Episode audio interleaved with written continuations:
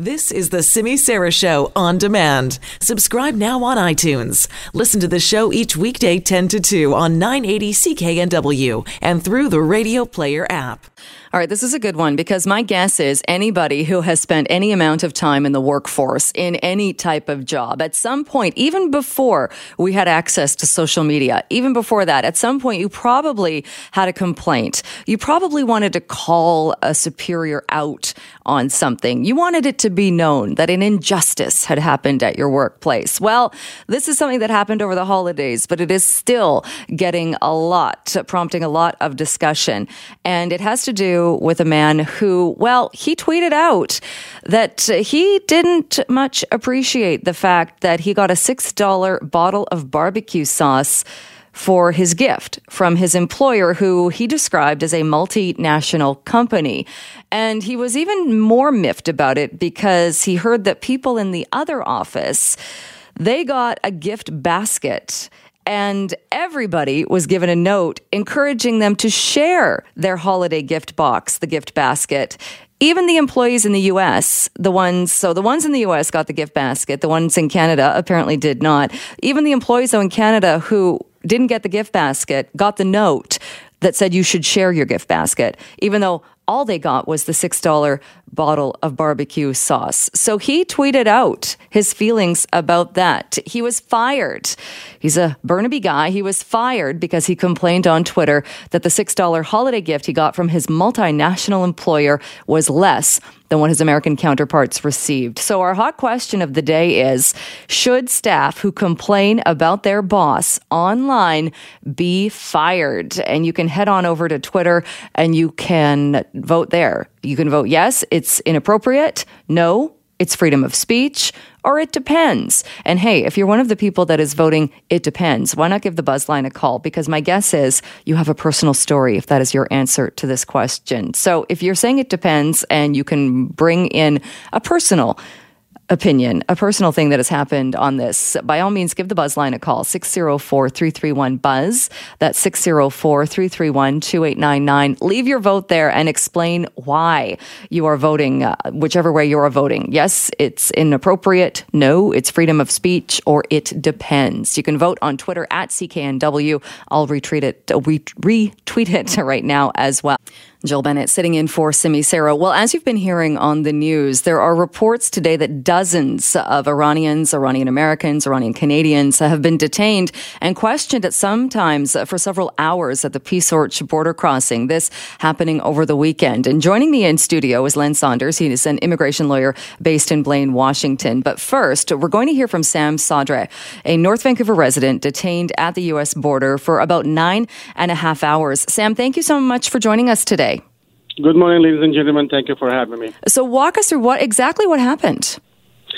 Oh, it's terrible. It's very terrible. Uh, just shocking. Uh, my my parents uh, been in the U S before, and after uh, after two years, I get the Canadian passports, and they want to surprise me, and they bring me to the U S, but their stop are families and include me because we are born in Tehran. And did they say that to you? Well, I, as I as I uh, stop us and I go inside and see all of the Iranians have the Canadian passport or U S U S passport. They are stopped because they are born in Tehran, Iran. And then, so but, what happened then when you were detained? Did they take you into an interrogation room, or what happened while you were at the border? As soon as they took our, our passports, they said, stop the vehicle. And my dad stopped the vehicle. We are go inside. And uh, they're first very gentle. And they asked, uh, where's your born? I said, Tehran, Iran. And their eyes is going to be a what?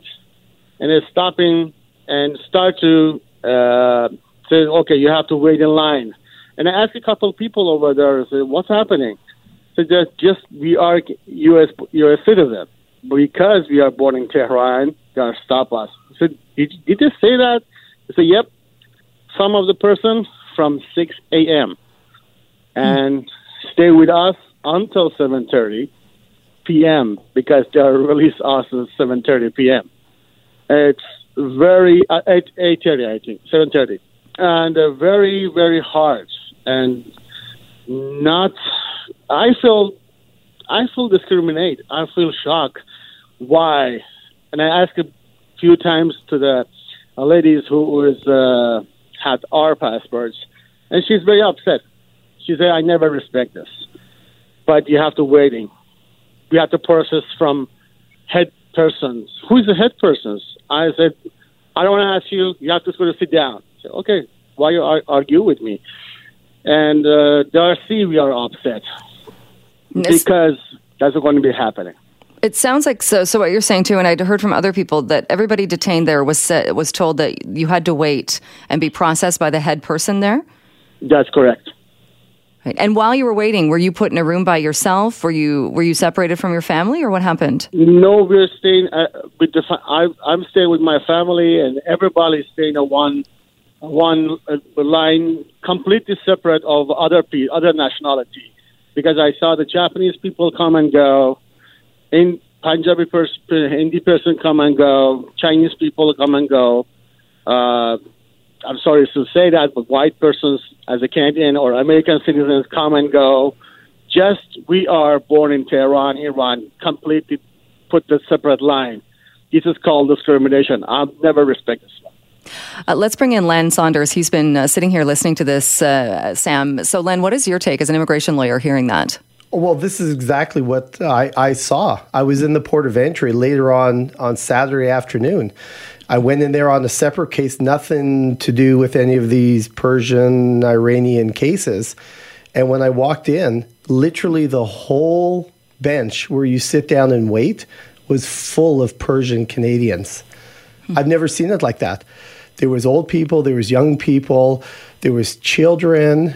So I just sat there for a little while as my other client was being processed, and I watched the Americans handing out food. I've never seen that before. They were handing out juice boxes and crackers yeah. and exactly. handing out cups of, of fruit.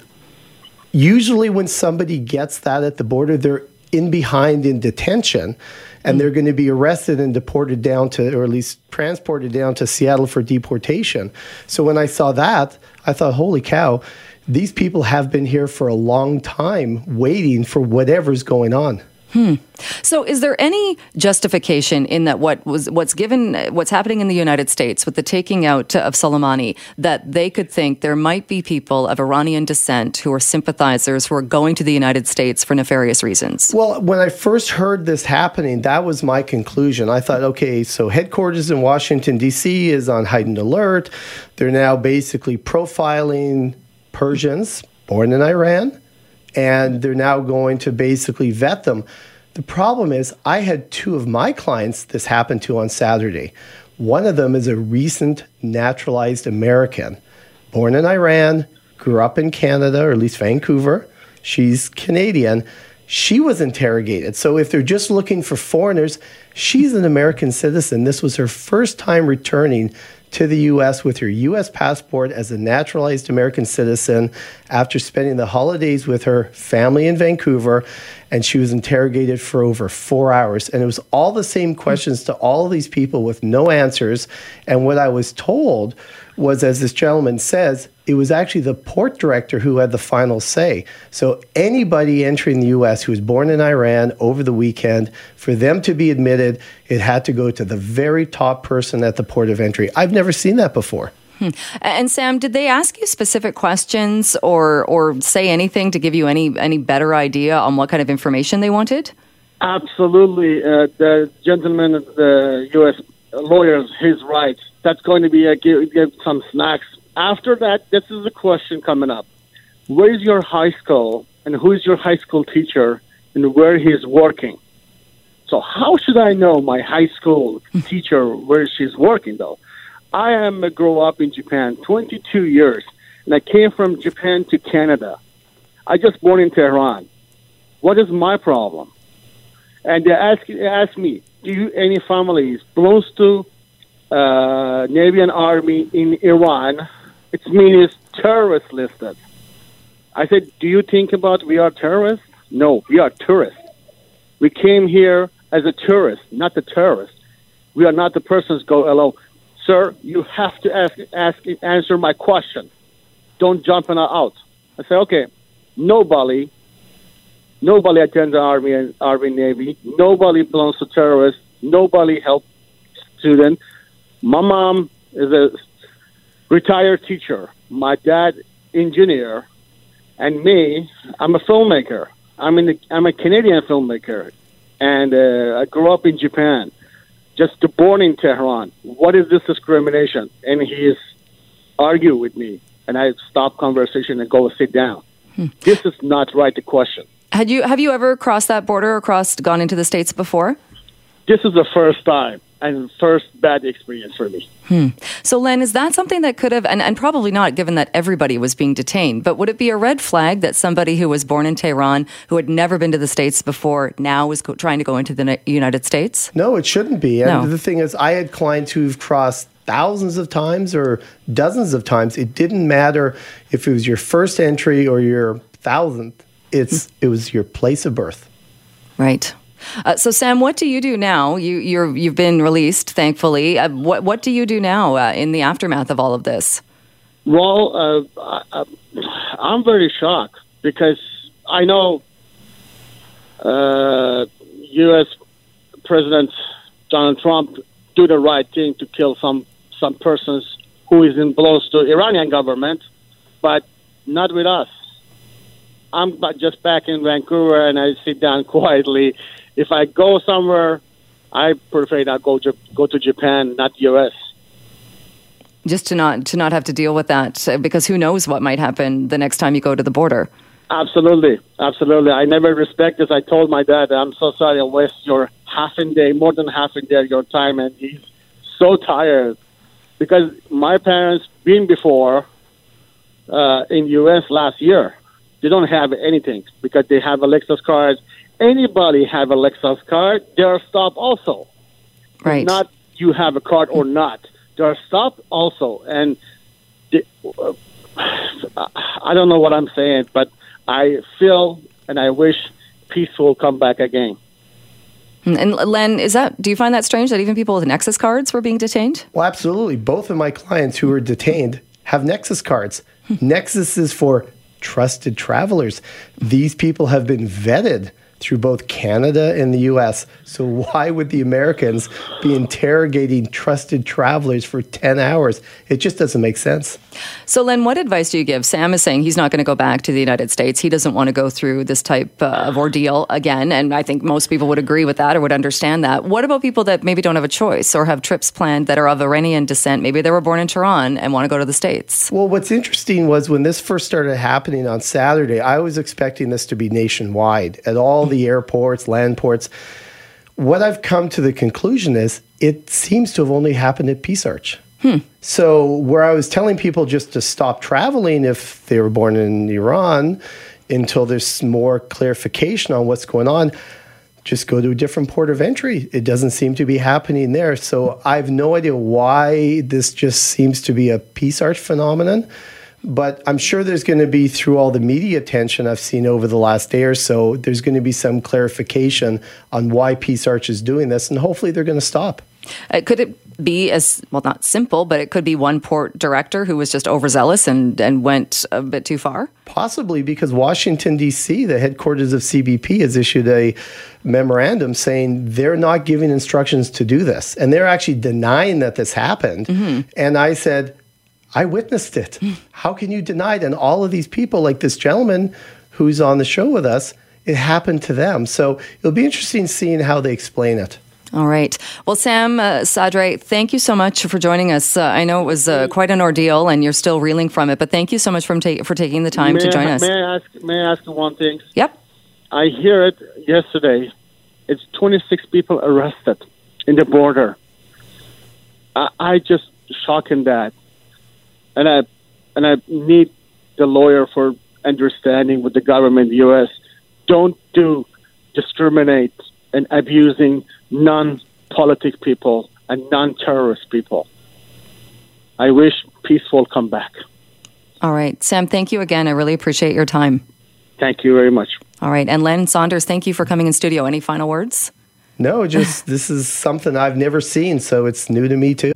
Thanks for being with us. Well, as you've been hearing in the news, President Donald Trump uh, digging in yesterday, saying his threat to attack cultural sites in Iran continues if there is any retaliation for the killing of General Qasem Soleimani. This uh, happening, as many people are talking about this case, talking about what has happened. NATO's Secretary General is calling for restraint as tensions mount sharply between the United States and Iran. So what does it mean for people when talking about this on social media, when trying to figure out exactly what is happening and what the next moves might be? Well, let's bring in retired Major Mark Campbell. He is a veteran of the Canadian Armed Forces uh, who fought in Afghanistan and joins us on the line now. Thank you so much for being with us. Oh, you're very welcome. Good afternoon. Uh, as somebody that has a history of fighting in Afghanistan and being uh, engaged in these battles, what is your first reaction to what's going on right now uh, between the United States and Iran? Well, uh, I'm concerned, like uh, like I think uh, yeah, all other Canadians are. I mean, uh, nobody wants to see uh, more strife in the Middle East or, or, or more tension in the Middle East. Certainly not between uh, superpower like the United States and uh, and uh, and a regional superpower, so to speak, like uh, like Iran. So, I mean, you know, is tension inevitable? Hard to say, but tension's never welcome, I don't think. And, and maybe take us back a little bit and walk us through your experience in Afghanistan. I know you've spoken very publicly before and talked about that, but what was your experience fighting in that battle? Well, it, it was a difficult fight. Uh, I'll say that. It was it was a counterinsurgency um, operation that we were involved in over there, which is probably the most difficult form of low-intensity conflict that you can engage in as a as a military. The enemy is uh, is ghost-like, uh, impossible to uh, distinguish from uh, from your, your the civilian population until they, they open fire on you, and, and, and you know they sort of get the first kick at the cat every time because we can't tell them from, from one from the next and, until they do engage. So uh, counterinsurgency, it was it was an extremely difficult fight, uh, extremely um, difficult uh, terrain. Uh, very built up, very uh, complex terrain along the uh, Argandab River where the irrigation belt was. That's where most of the fighting occurred because that's where most of the population lived. So uh, a nasty, nasty, brutish fight in some in some very difficult conditions.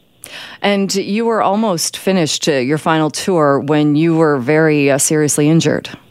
That's that's correct. Yeah, I was uh, I was about a uh, little little over halfway through my my second combat tour in Afghanistan when I was. Uh, I was hit by an improvised explosive device, a targeted improvised explosive device. So I was standing on it when they when they touched it off. And, uh, yeah, that took away my legs and uh, gave me some other injuries as well. So I'm confined to a wheelchair now. And that's really the, the, the risk that, that, that we have to consider. You know, we've got five hundred Canadian Armed Forces troops on a on a, on a train uh, a train mission in Iraq right now.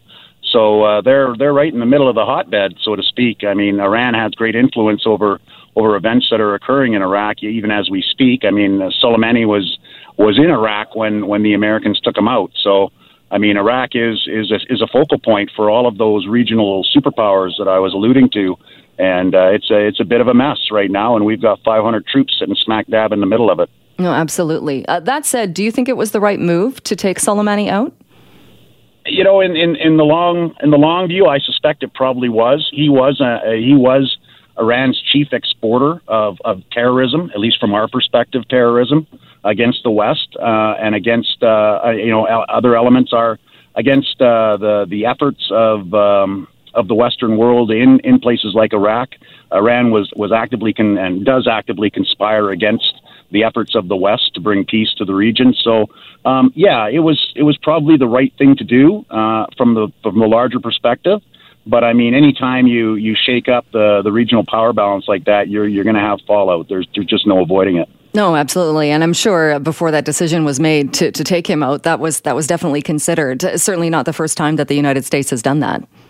No, and not the first time they've had Soleimani in their sights, uh, and that's that's worth um, noting as well. Um, when uh, Obama was president, he had uh, he he actually had him in his sights, and uh, at the at the eleventh hour, apparently uh, decided against that, perhaps for the same uh, the same reasons you just alluded to, the fallout.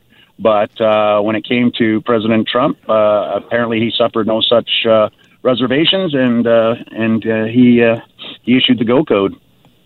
Um, I want to go back because you said it so just matter of fact, like it was part of the sentence that you were standing on that device and you lost your legs. Uh, and I, I think people will hear that and think, did he just say that he lost his legs? Because it seems like a catastrophic injury. And from what I understand, you actually had to be resuscitated on the operating table. I mean, that had to be. Uh, do you remember th- how that happened, or do you remember waking up oh, yeah. in the hospital at the time? Well, I was, I was, I was, I was conscious and lucid throughout the whole thing. Uh, I, I distinctly remember being blown up. I remember the heat on my, on my lower body. Uh, I remember being tossed through the air, landing on my back, trying to sit up. But of course, without the weight of my legs there, my uh, what was left of my legs came up instead, and I had a real good look at uh, my missing left leg and my right leg hanging on by a few stringy bits and blood pumping all over the place. And yeah, it was a, it was a mess. And it took about ninety minutes, I guess, in a running gun battle to fight our way out of there with me on a crazy carpet stretcher going over hill and dale and through the irrigation ditches and all the rest of it. I mean, it was a, it was a bad day at the office. There's no getting around that, um, you know, but I mean, life goes on. Did you think at the time, though, there was a chance you wouldn't make it? Oh, yeah. Yeah, I was very, I was very, like I say, very lucid and, and, and well aware of the fact that uh, I'd lost an awful lot of blood and that my blood pressure was tanking. I mean, my, my senior medic was brilliant that day. He kept me alive. I mean, all the troops were, were brilliant, from the guys that piled on and got the tourniquets on my leg to stop the bleeding, right up through my medic who pumped me full of rescue flow to trick my body into thinking I had a uh, enough blood pressure to carry on. Um, like you say, I died on the operating table. They brought me back. I died again in Germany uh, with a cardiopulmonary embolism, but they brought me back in the I C U. So I'm lucky to be here. There's no question about it. I mean, they did manage to kill me that day. Um, but, uh, you know, there but for the grace of God go I, and uh, and here I am talking to you. Right. And and the reason that we wanted to talk to you today, at least one of the reasons, uh, was not just to, to make you go back and, and go through listing all of these, the, the horrific day, uh, but in, in what's happening right now, the taking out of Soleimani and the response to it, and being in, we are in this age of social media. There are so many people, it seems, that are, that are throwing ideas out there, talking about war like it's no big deal, that like it might even be some kind of television show. What do you, how do you respond to people who, who seem to make light of war? Well, people make fun of what they don't understand, and people make fun of what scares them. And I suspect that if you were to dig to the bottom of it, the real reason that people make light of it is because it's, it's just too scary and too awesome of a, of a concept, World War Three, to, to really hoist the board and, and, and, and think through. Um, so I suspect what you're seeing is a lot of, or hearing is a lot of whistling past the graveyard, so to speak, if you catch my drift. Mm-hmm. And is there a way to, to try and then educate people? I mean, we have Remembrance Day still to remember the world wars. And, and the, mm-hmm. the key message of those days is always don't forget, because we don't want to go back to that. Whereas it seems with uh, the the war in Afghanistan, some of the so-called smaller wars, there it's not the same mindset. Yeah, yeah. People seem to think that a limited war means uh, limited casualties. And that's not really the case. I mean, you look at us. We had a pretty modest um, contribution to the, to the whole Afghan situation. I mean, and, and when you look at it, you know, sure, sure, forty thousand Canadians rotated through on, on an individual or group basis. But at the end of the day, we never really had more than, you know, two, three thousand troops in, in theater at any one time. And even that over eight years of combat generated, you know, one hundred fifty-six deaths and well over two thousand wounded. And when I say wounded, I mean people like me with permanent disabilities, either psychological, physical, or a combination of the of the two. So, um, yeah, war is never, no matter what type of fighting it is and, and to what extent the war spreads, uh, war is never a good thing. I can tell you that, sitting here looking at my missing legs. Um, it's, it's, it's not a good thing. Uh, sometimes it's necessary, uh, and that's what people like me uh, are, are for. And do, but uh, we don't we don't we don't go lightly into that, and uh, we're we're certainly those who serve and wear the uniform on behalf of Canada are probably those who are most cognizant of the of the risks that they uh, that they bear when they when they go overseas. And at this point, how concerned are you for the people who serve and who are currently overseas and currently in the Middle East? Well, you know, I've got uh, a whole bunch of friends who are still serving in the military. In fact, uh, probably most of my friends are. are still serving, including the commander of the Canadian Army, who's a close personal friend of mine. So I'm concerned for, for all of my friends who, who wear the uniform. It's it's it's a risky business that they're in. It's it's it's a profession of arms, And, uh, I mean, they're well aware of the risks, and they weigh those risks on a daily basis to, to determine whether or not they can continue to serve in good conscience. So I have I have every every confidence and, and every bit of faith in my in those who wear the uniform on behalf of Canada. They'll they'll serve when they're called. There's no question about that. But they'll do so knowing full well the risks that uh, that the, the job entails. And, and just before I let you go, do you, do you wish that people on social media, on the various sites, would think a little bit more about the impact of when you joke about it or when you make light of it, on the off chance if somebody, a veteran or somebody, was to see it and and, and would be offended by it? Well, you know, I mean, I've seen it all, and it, I don't I don't get offended by it. I take it for what it is, and, and like I say, I think a lot of in a lot of cases it's either ignorance talking, in which case education's necessary, or uh, or it's just people who, who do understand that there there are tremendous risks involved in in, in, in, in, in our meddling in the Middle East, so to speak, and uh, you know we have to we have to think these things through, and certainly when it comes to uh, to armed conflict, um, there's there's never an easy solution, and there's no easy there's no easy outcomes. There's always going to be a price to pay. Do you think this will escalate things, though, or how much, I guess? And it's impossible to tell at this point, but how much yeah. of an escalation should people brace for? I don't know. I don't have a crystal ball. I honestly can't tell you. I mean, the the whole Middle East is uh, is a tinderbox. You know, it can it can go up uh, in a, in a heartbeat. Um, you know, it doesn't take much to get tens of thousands of people protesting in the streets of Tehran or or or or, uh, or Baghdad or, or elsewhere. Um, the, the Middle East is, is, is a mess. It has been for my entire lifetime, and uh, I don't see that changing anytime soon, um, short of a major conflict. And uh, I mean, I hope it doesn't go there. I, I really do, because I know the price that uh, that people pay for for, for for political decisions like that to go to war. Um, I hope it doesn't come to that, but uh, if it does, unfortunately, Canada is going to have a role to play. I mean, we have. We have uh, we have all sorts of treaties and, and and other obligations that bind us, uh, whether we like it or not, to uh, to acting in concert with the Western world. All right, uh, we will leave it there. Retired uh, Major Mark Campbell, thank you so much for joining us today.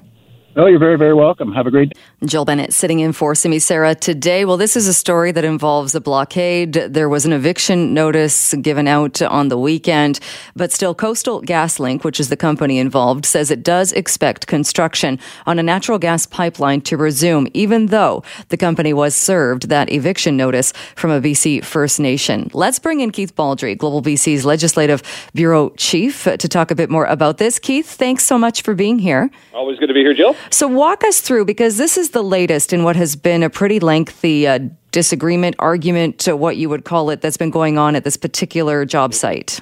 Yeah, so this pipeline is a six point six billion dollars pipeline uh, that goes from the Peace River uh, area to hook up to, uh, to Kitimat with the L N G Canada project. So it's a pretty big deal, uh, and it's uh, but it's run into a... a significant snag, and that's even understating it, at a couple locations around Houston and Smithers, where the Wet'suwet'en uh, First Nations is divided on whether or not this pipeline should be allowed to proceed through its uh, ancestral territory.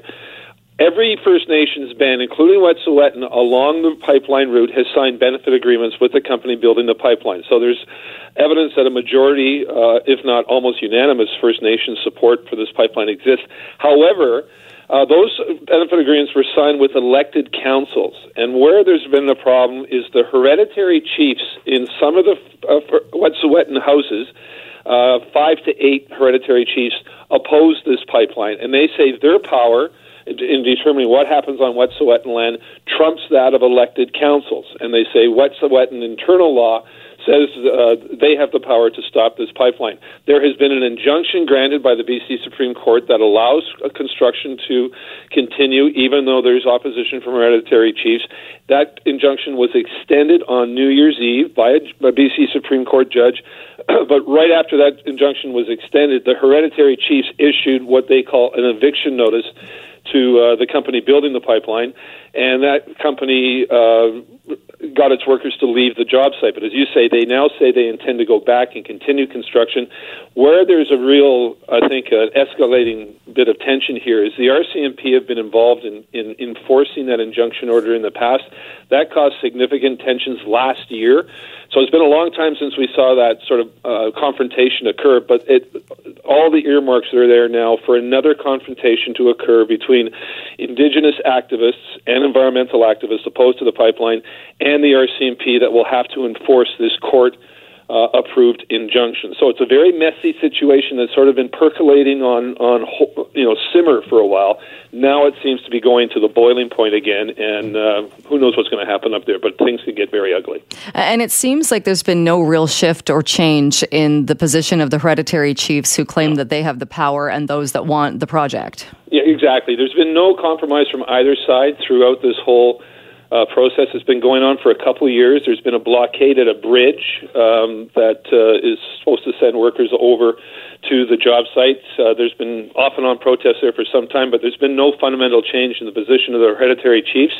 Uh, there is uh, evidence that uh, the internal politics of the Wet'suwet'en uh, First Nations is getting a little Um, problematic as well. Uh, there was a story in the Globe and Mail, I think, a few months ago saying that three female hereditary chiefs that support the pipeline were accusing the other male hereditary chiefs of bullying them because of their position.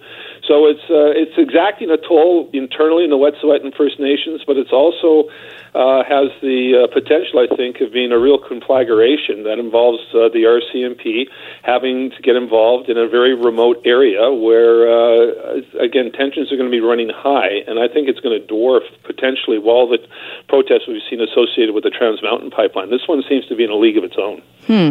Which and do you think the location is playing a role in this, in that it is a remote location? It's not like the Burnaby Mountain one that you can just head on down to the site in Burnaby.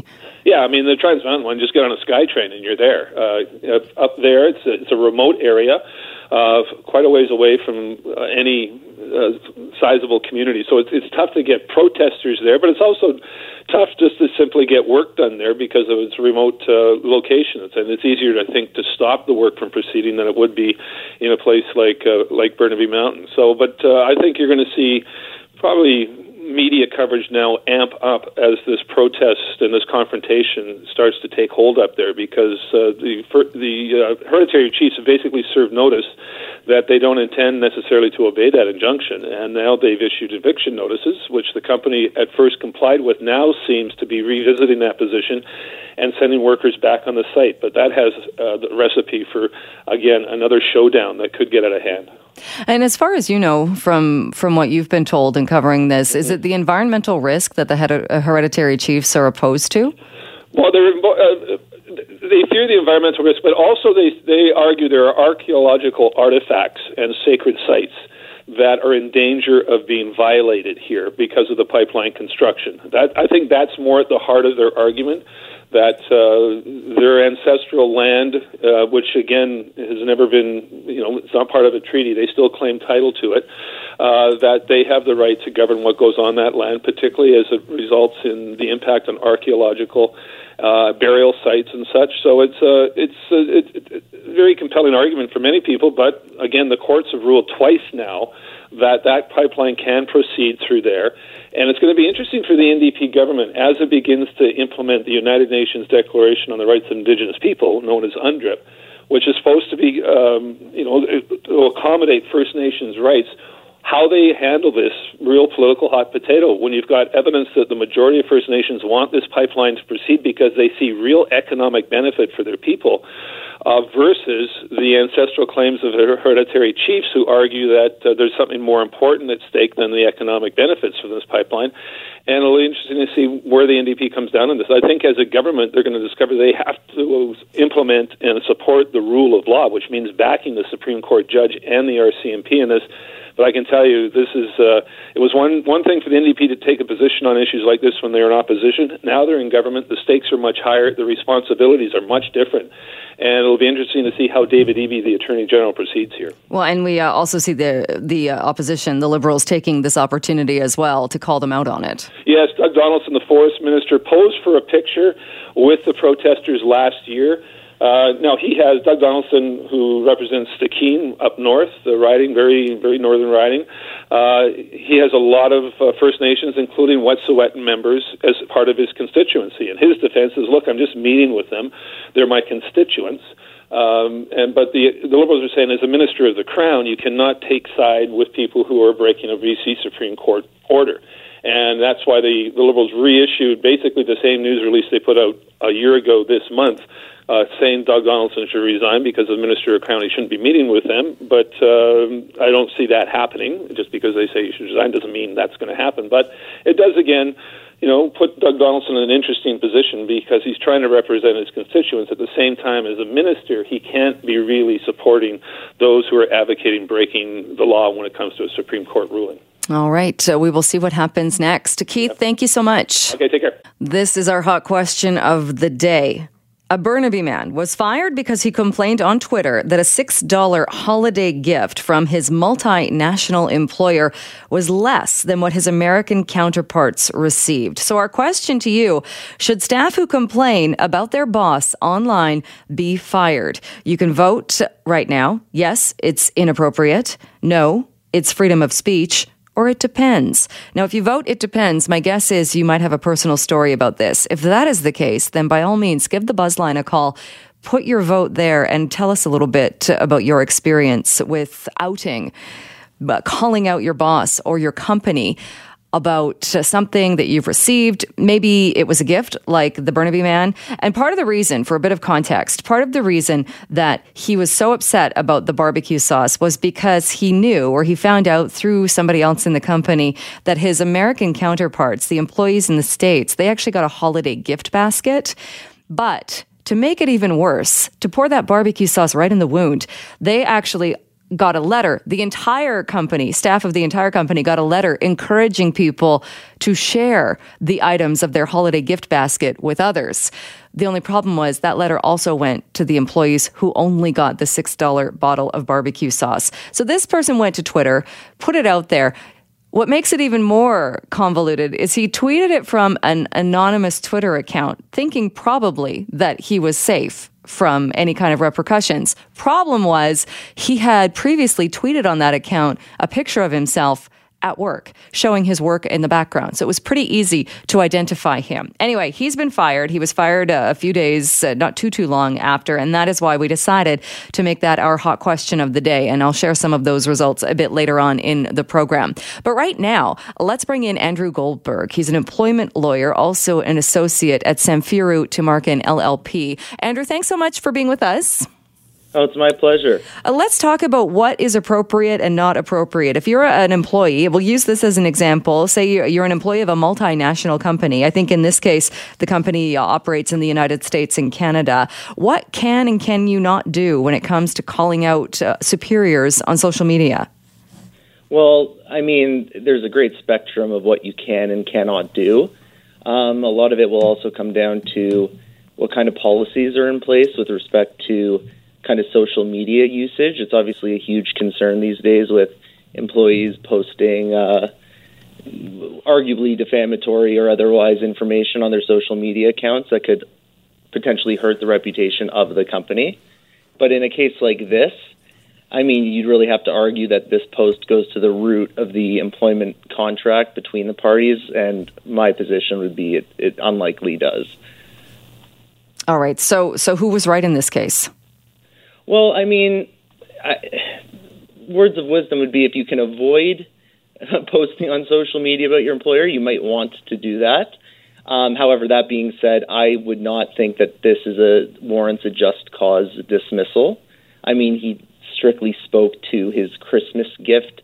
It's not like he absolutely obliterated the company, um, you know, for something more substantial. He was just pissed off about the... his, he didn't like his gift. Getting some hot sauce. The hot sauce looks good, mind you, but, I mean, you know, he clearly, I was, you know, reading the articles, reading some of the information, it sounds like they were used to getting more substantial Christmas gifts, and clearly he took this as a slight, which, you know, is understandable during the Christmas season to some degree. No, I, I suppose. Now, what about the fact that he was tweeting it from an anonymous account, but he had tweeted before, so it was pretty easy. It didn't take uh, a very highly trained sleuth to figure out who was behind the account. What if you get caught tweeting uh, disparaging things from an anonymous account? Is that worse?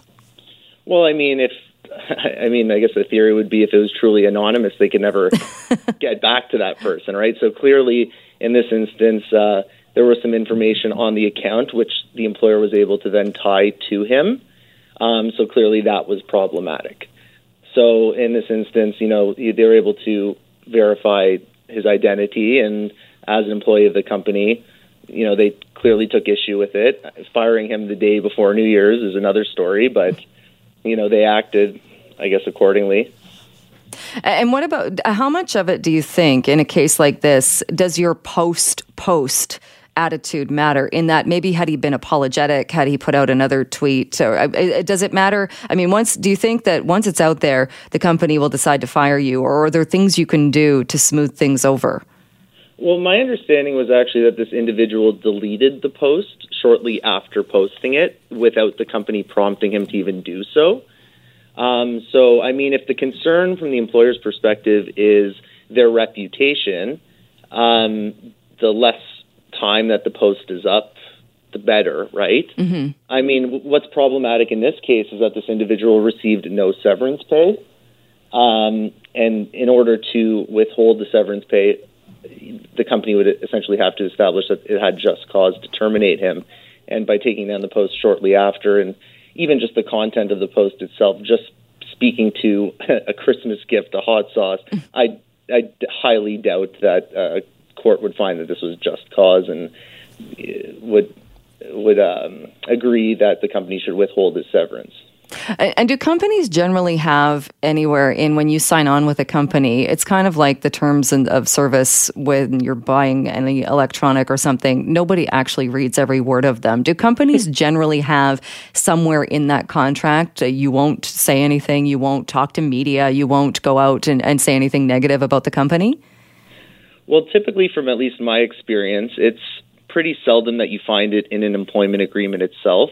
Um, more often than not, the company has a policy on social media usage, and what the a, com- a company would be advised to do, and what they typically do, is have the employees sign off on the bottom indicating that they have read and understand the terms. So if they want to come back and say, oh, I didn't really read it, I just signed it, court might not give much credence to that, considering they did sign it. All right. Uh, what do we learn from this this case then? What is our number one takeaway, do you think? Well, I mean, from a personal perspective, I would just shy away from social media usage when it comes to, you know, attacking something that the company has done or otherwise. I mean, at the end of the day, the question is, can you terminate someone for their actions, right? The company can always terminate someone without cause. So if a com- if the, the employer in this case didn't like the message Uh, that was posted, they could let that person go, but they just have to pay them their severance. Uh, the reality is, though, that they tried to take the position that it was so, so horrific, this post, that they had no choice but to fire them for cause and withhold the severance. So I think that's really the, the big problem here in this case. All right. Uh, well, good advice and good insight on this. Uh, Andrew Goldberg, thank you so much for being with us. I appreciate it. No, it was a pleasure. Have a great rest of your day. Allies called for restraint and de-escalation. A new conflict would be in no one's interest. That was NATO's Secretary General Jens Stoltenberg calling for restraint as tensions mount sharply between the United States and Iran after Iran's top general was killed in a U S airstrike. Now there are questions about a Canadian-led training mission in Iraq, and questions that put that into limbo. It was suspended over the weekend because of the ongoing crisis in the Middle East. But we heard also from Stoltenberg that uh, there are no plans to shut it down permanently. In fact, he is defending the training mission as essential for defeating the Islamic State of Iraq. Well, joining me on the line now is Reggie Cicchini, Global News radio producer based in Washington, D C. Reggie, thanks so much for being with us. Good afternoon. And uh, I know you've been reporting on this uh, on the news as well. Bring us uh, up to speed. What is the latest in what's happening now with this training mission in Iraq?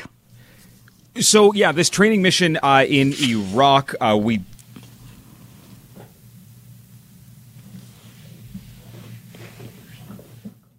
All right, we're going to try and reestablish contact with Reggie. You got to love technology. It always is right there.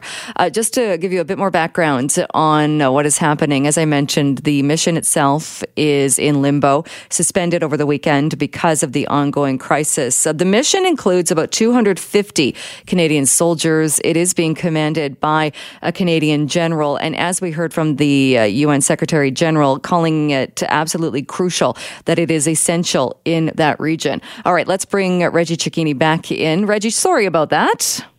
Hey, that was uh, just technology not uh, not working well on the first day back. Not our friend, but sounding much more solid now. All right, so what is happening with this training mission? Well, so the training mission, uh, it's not officially canceled out. Uh, you know, Canadian military sources are simply saying that this is a uh, a pause, and it's simply out of uh, kind of a due diligence thing that's coming from the defense minister as well, saying that they're monitoring the situation and that, uh, you know, coalitions, when it comes to NATO, they're, uh, NATO rather, they're stable, uh, and they are simply uh, trying to make sure that they can uh, kind of keep everything on the ground, understanding that situations are volatile, that, uh, you know, ground is always shaky in the Middle East, and simply trying to pull back and monitor a situation is better than kind of wiping something out in its complete totality uh, or kind of overstepping your ground. So I think they're, uh, you know, not only just looking at Canada, you're looking at kind of the world as a, as a whole. When they have an interest in the Middle East or an interest in keeping things safe in the Middle East, uh, the best thing to do is kind of sit back and watch how things are playing out. So was it a bit of a knee-jerk reaction, do you think, to uh, immediately after the airstrike uh, that killed the top general, to say that this this uh, this mission could be canceled?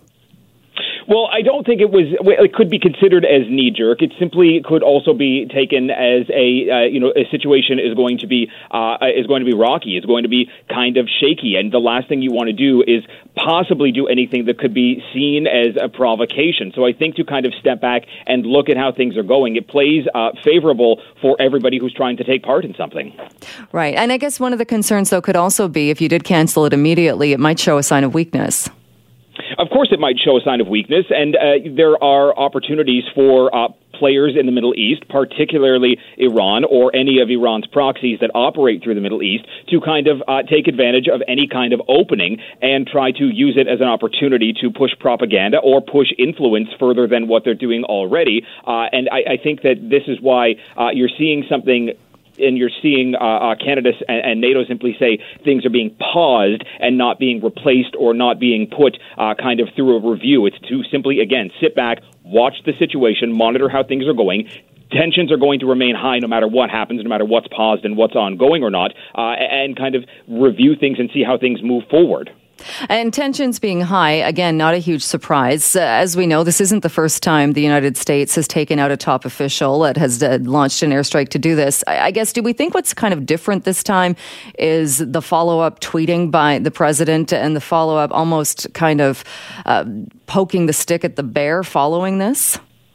I mean, that's causing problems right now, and it's causing a lot of discussion in Washington and likely causing a lot of discussion through parts of the E U as well, when the president's saying that, you know, he's going to potentially, uh, you know, like you said, poke that bear by saying that there could be uh, con- uh, additional targets that are struck in Iran if they continue to uh, carry out threats or at least hold threats over any kind of American interest or American uh, citizen or diplomat who's working in that region. And the president is finding himself up against the possibility Possibility that he could be facing a war crime, both from the International Criminal Court and from uh, his own domestic sources, because any kind of attack that takes place in the Middle East that goes above and beyond the nature of an attack that was uh, kind of put towards the United States can be seen as going against military law in the United States. So there are questions right now as to who's whispering things into President Trump's ear, if he's working things on his own. And this is why there is a uh, kind of growing call for the president to declassify any of the information uh, leading up to and surrounding that attack in Iraq last week. Uh, do you think it's uh, there's any uh, likelihood that will happen? Well, I mean, the president is expected to uh, address the full Senate on Wednesday. We don't have an idea as to what he's going to say as of yet. We know he's not going to address anybody from the House, but we do know that the so-called Gang of Eight, who deal with these kind of uh, foreign military uh, operations overseas, uh, they weren't notified ahead of this attack. They were notified within the uh, forty-eight hours that is constitutionally mandated for that to take place.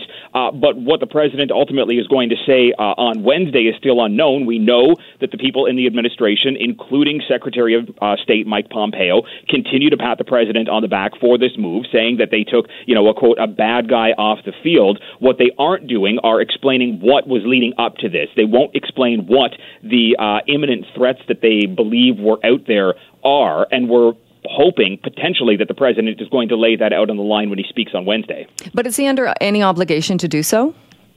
No, well, the president used Twitter to simply say that he's not under any obligation to kind of give any information out. It's just simply past protocol uh, that has kind of led to where we are now. Presidents oftentimes will give uh, instruction to Congress of what they're going to do when it comes to laying out an attack, because it oftentimes can create a bit of uh, uh, of an uneasy situation when one country releases an attack on another country, and you have to deal with uh, what the fallout's going to be militarily. You have to deal with what the fallout's going to be diplomatically for posts around the world and for your people. So that's why a president goes to Congress, uh, because they're supposed to be seen as co-equal branches of government. We've seen President Trump rally and fight back against Congress uh, significantly during both the Mueller investigation and the Ukraine investigation, which led to impeachment. Uh, so I think that he just looked at this as an opportunity to do what he thought was best to try and, uh, you know, de-escalate a situation that has, uh, you know, kind of flipped on the reverse and has escalated further.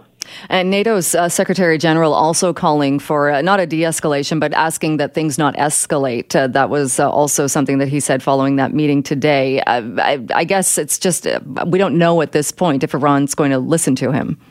No, we don't know if Iran's going to listen to that, but there are calls from uh, outside of NATO as well uh, for uh, for things to not kind of step up any further than they are right now, up to and including uh, Russia, who has also said that the situation needs to kind of de-escalate or not grow any further than where it is right now. The German Chancellor Angela Merkel meeting with Vladimir Putin to discuss these rising tensions in the Middle East, because Iran uh, is simply an unknown player. They're oftentimes trying to act out their own will by trying to push their own influence throughout the uh, Middle East. Their goal, according to the person who has now replaced uh, Soleimani, is to remove U S troops from the entire Middle East region. So there is an opportunity for things to grow further than where they are right now, and to have somebody like Russia, who would ultimately be pulled into any kind of uh, battle through the Middle East, to have them say, maybe we should settle this down a bit, or to have Israel say, this is an American problem, this is not an Israeli problem right now. Those is a uh, still kind of shaky gravity Uh, about the situation right now. All right, we'll leave it there. Reggie, thanks so much for your time. Thank you. Jill Bennett sitting in for Simi Sara today, turning our attention to a local story. And Vancouver police say at this point there is no in uh, update in the investigation into the death of sixty-two-year-old Jesus Cristobal Esteban. He is the man who was taken to hospital after an assault that took place on New Year's Day in Oppenheimer Park. He fell unconscious. He died uh, sometime later following that assault. And certainly that news has reignited the conversation on what should the future of that park, of the tent city in that park, look like. And joining me to talk a little bit more about this is Chrissy Brett, who works as a liaison for the residents of the park. Chrissy, thank you so much for being with us. Thank you for having me. Um, I know you were just at a service for uh, the gentleman who passed away, so my condolences and thank you again on this day, which I'm sure is a difficult day uh, for doing this. What are your thoughts, though, as far as the future of Oppenheimer? What what can be done to ensure this doesn't happen again?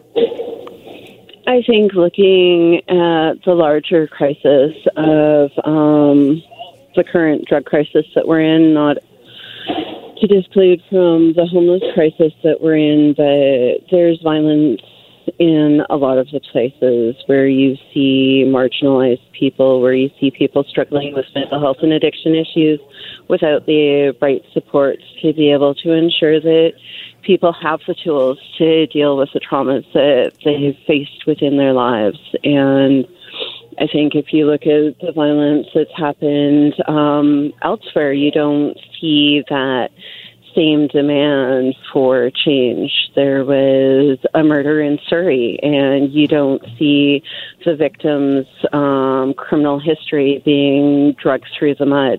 You don't see um, the person who was charged with the second murder in like of the year in Surrey being having their c- entire community demonized because of one person's action and choice in a physical altercation that I do not believe was something that anyone intended with death. And I think that that's something that all people, men and women, need to really consider nowadays. I mean, it could happen to anyone. People are killed on the ice. People are killed in boxing matches when people are fighting, and accidents happen. And those consequences ripple out not only into the victim's family, but the person that had initiated that violence, right? Like, those are lives that will never, ever be the same. And so we need to continue to push for safe supply. We need to continue to work for services for parks across Vancouver. We need to ensure that people feel safe in their parks, whether they're homeless or not. We need to ha- ensure that there are safe places for people to go. When people are just barely surviving, people aren't thinking right because they're just surviving. So if there were things like warming tents so that people who are really struggling and who are dealing with this weather outside aren't feeling so distraught and so isolated and so alone. We're finding people that don't live in the park sometimes crying at three o'clock in the morning because they're in pain, because they're so cold, and yet there aren't even warming stations open because unless it feels like minus five, Vancouver thinks that you don't need like any type of warm shelter, and that's not okay. So we really need to look at supporting our community where they're at and ensuring that there's places for people to go. Over the holidays, I had four people come and ask if they could get some help going into detox. And as they're being up to a two-week wait, by the time people are ready to go, they're quite often moved on to another park, to another place. And we've lost those opportunities for people to really take a step forward like Jesus did with his life in turning his life around and becoming a real positive part of the downtown east side that will be sadly like missed and never forgotten. You mentioned Surrey, and I know you talked about this on Saturday as well, uh, that when there's violence in Surrey, there's not an attempt to shut down the neighborhood. However, I mean, there was a tent city on the Wally Strip for years, and there was a huge effort to clean it up, but to move people into housing, and they did. They they completely... And they created new modular housing. They didn't freeze out homeless people for nine months between January and August to not create new housing, but to freeze the people that are at the top of a triage B C housing list.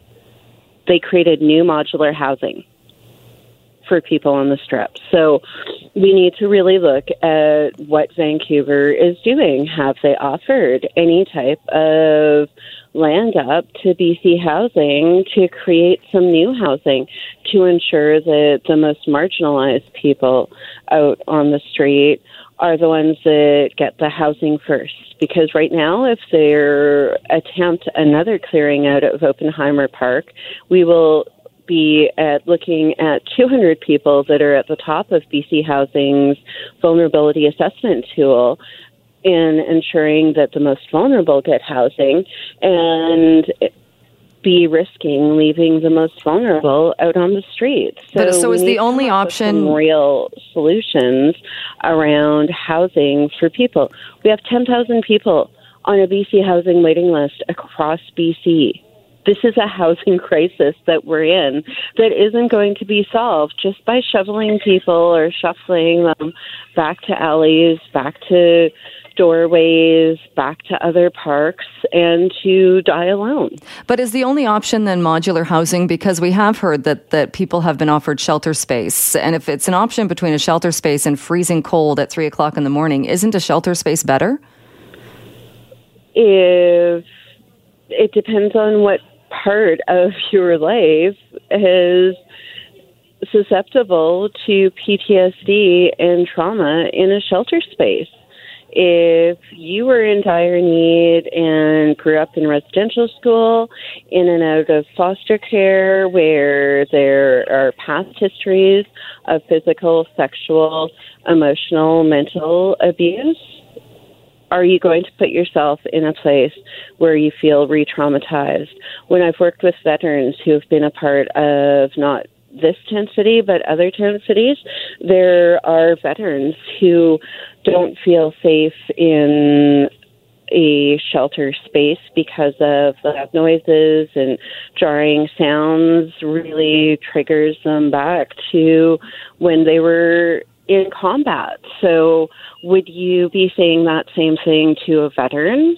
Well, I would question if the veterans, I would actually, I would question if that veteran sitting in Oppenheimer Park while a chop shop of bicycles is going on behind him, if that wouldn't be jarring also. I think sometimes having that community and the friends and the space and the community does definitely allow veterans to feel safe. Uh, we worked with one veteran that was placed into S R housing that looked like an army barrack, and outside of his room had an air conditioner and air heating return system that continuously was going, and he became suicidal in his housing and his S R O. So are we going to start blaming veterans who are triggered by their housing, by the noises and the aesthetics that it's made to create P T S D where they become suicidal and say that you should stay in that housing because that's all you deserve? Uh, no, absolutely not. Uh, but Chrissy, we'll have to leave it there. We are out of time. Uh, Chrissy Brett is a liaison for the resident, residents of Oppenheimer Park, uh, looking at what might happen in that park in the future and uh, what solutions might be able uh, to be found. Well, if you are a transit user, you are probably interested to learn a bit more about Rapid Bus. It has launched today, and joining us to talk a bit more about what this means for the system is the C E O of TransLink, Kevin Desmond. Kevin, thanks so much for being with us. Good afternoon, Jill. Thanks for having me. Well, what exactly is Rapid Bus? Well, it's a stepped-up service on on five routes, three brand-new uh, services and, and two um, improved services. And, and really what it's about is is... faster, more reliable, and more frequent service. We know those are the three key elements that that drive um, transit ridership and what our customers are really looking for. So, for example, Rapid Bus is going to be up to twenty percent faster than regular bus service that otherwise exists uh, on those corridors. Uh, fewer stops, all-door boarding, uh, significant what we call transit priority measures on the streets, queue jumps, and bus lanes uh, to, to get a little ahead of traffic. Um, and we've got some other uh, customer amenities uh, on the services as well. The, the stops will all have shelters. Uh, we have new real-time next bus information signs um, at the stops. And, and the buses, our beautiful new sixty-foot diesel hybrid articulated coaches, also have even more comfortable seats. So we're, we're trying to hit on all the on all the aspects and all the elements that, that, that can uh, drive satisfaction with our service.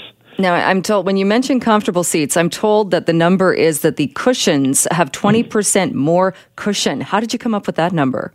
Oh, I, you know, I think that's, that's we work with our uh, different suppliers and vendors and try to match up uh, the weight, uh, the maintainability of the seats, the space of the seats with a little extra comfort. All right, because it's kind of the opposite of how airlines are going. They're making the seats less comfortable. They don't want you to stay on there, and they want to pack as many people in as they can. Well, I really, I like that comparison. Let's keep talking about that. Yes, all of us who uh, fly and see a little bit less legroom each and every time, we're we're trying to make sure we're we're, we're making our, our services a little bit more comfortable for our customers. Uh, you mentioned so fewer stops. So how does how do you find kind of the the best uh, compromise there? I guess that you still have the fast service, and some, but, and but people don't have to get off at certain stops or are still able to get where they need to go? Sure. That, that's a really good question. And, and a lot of our literature and our experience, I, I installed similar service in Seattle when I was when I was down there for years. We know that people will trade off a little bit extra walking distance for faster, more frequent, and reliable service. So the bus stop spacing is roughly every four hundred meters or so. Um, seems to be the right amount that people will walk a little bit further for that uh, more frequent service. And on several of the corridors, there's there remains underlying local bus service. So if people don't wish to or don't want to um, uh, uh, or not able to walk as far, they can take the uh, local bus service as well. It, it's akin to, if you think about how rapid transit is, SkyTrain. So those those stops are even further apart typically. So the, the faster, more reliable the service, typically the station stopping is further apart. So this is kind of in between what you think of as SkyTrain, uh, exclusive uh, right-of-way service, all the way down to a local bus service. This rapid bus is, is in between, and it, it, start, it is our next phase of demonstrating to the general public using um, uh, from the uh, mayor's program that we're stepping up our game, that we know that so many people in this region rely on buses. We need to po- provide better products so that people will be much more comfortable and liable to use our service. Uh, but unlike SkyTrain, they're still subject to traffic chaos, or congestion, if there's accidents. So are you able to work around that and make sure you can still promise people that they'll deliver those shorter times? Well, that, that's that's exactly the, the key to this program in my mind. And, and to be perfectly honest, we need to do a lot more working with the cities. We can bring money to the table through the funding and the mayor's plan, but we have to work with each city that controls the streets. That's why these things that I mentioned before, queue jumps and bus lanes and other um, uh, other things that we can do to speed up the buses, give them a little bit extra time to get through green lights and so forth, gives us that better chance to, to operate the service more reliably. And I think this is just a start. I think there's more that we can do. I would like to see us eventually work with the cities to do what we call transit signal priority, to give buses, for example, a little bit more green time. Um, so we can't guarantee in the same way that we can guarantee when we control the right-of-way, Um, uh, like SkyTrain, but we can certainly be more reliable and faster. And we've done great work with uh, with the cities uh, in all the corridors where we're implementing today. And I should say in April, we'll be putting out uh, our R two bus route, uh, Marine Drive, on the North Shore. So that's still a couple months away. And so four buses, four of the rapid buses launched today. You may have answered this, but can you give a number then for so somebody that maybe was on this particular bus route last week would have ta- it would have taken so long to get from A to B? We're going to shave how many minutes off that? Well, for uh, oh, I don't have that right in front of me, but several of the routes, there you're definitely shaving minutes um, off. So that the, um, for example, the uh, R three Low Heat Highway from Maple Ridge through Pitt Meadows and Port Coquitlam to uh, Coquitlam will, will save numerous minutes. I don't have those numbers right in front of me, but it's a good t- good time savings. And will they run the same kind of schedule as the other buses? Well, they're, they're more frequent. So the um, sorry, I meant like bus, hours in the day, like from oh, yes, morning to night. They'll operate through midnight, uh, from um, six a.m. or earlier through uh, through midnight. And, and sorry, so four buses today. Do you have a goal then on how many rapid buses could bring in, or even potentially replace other buses that could get people moving even faster? Or, or, or goal in the future, what you would like to see? Well, we've got um, seven more um, um, rapid bus corridors planned. These are just uh, the beginning. So two more are funded. Uh, one will be on Scott Road between Newton and Scott Road uh, Expo Line Station. We hope to have that implemented by late twenty twenty-one or into twenty twenty-two. And a second rapid bus corridor from the Canada Line um, to the Expo Line, you know, connecting Richmond into uh, Vancouver, Burnaby, or New West. We're still working on the routing. And then we have several more routes that are still contained in the mayor's vision that we hope uh, by middle of twenty twenty-one to receive funding for. So we see in total um, eleven full um, rapid bus corridors um, within this decade. And I'd, again, I'd like to see more, and we can hope we can get further than that. All right. Uh, well, sounds great for people that are looking to get uh, from A to B uh, in a shorter amount of time. Kevin Desmond, thanks so much for your time today. Appreciate it. Thanks for having me.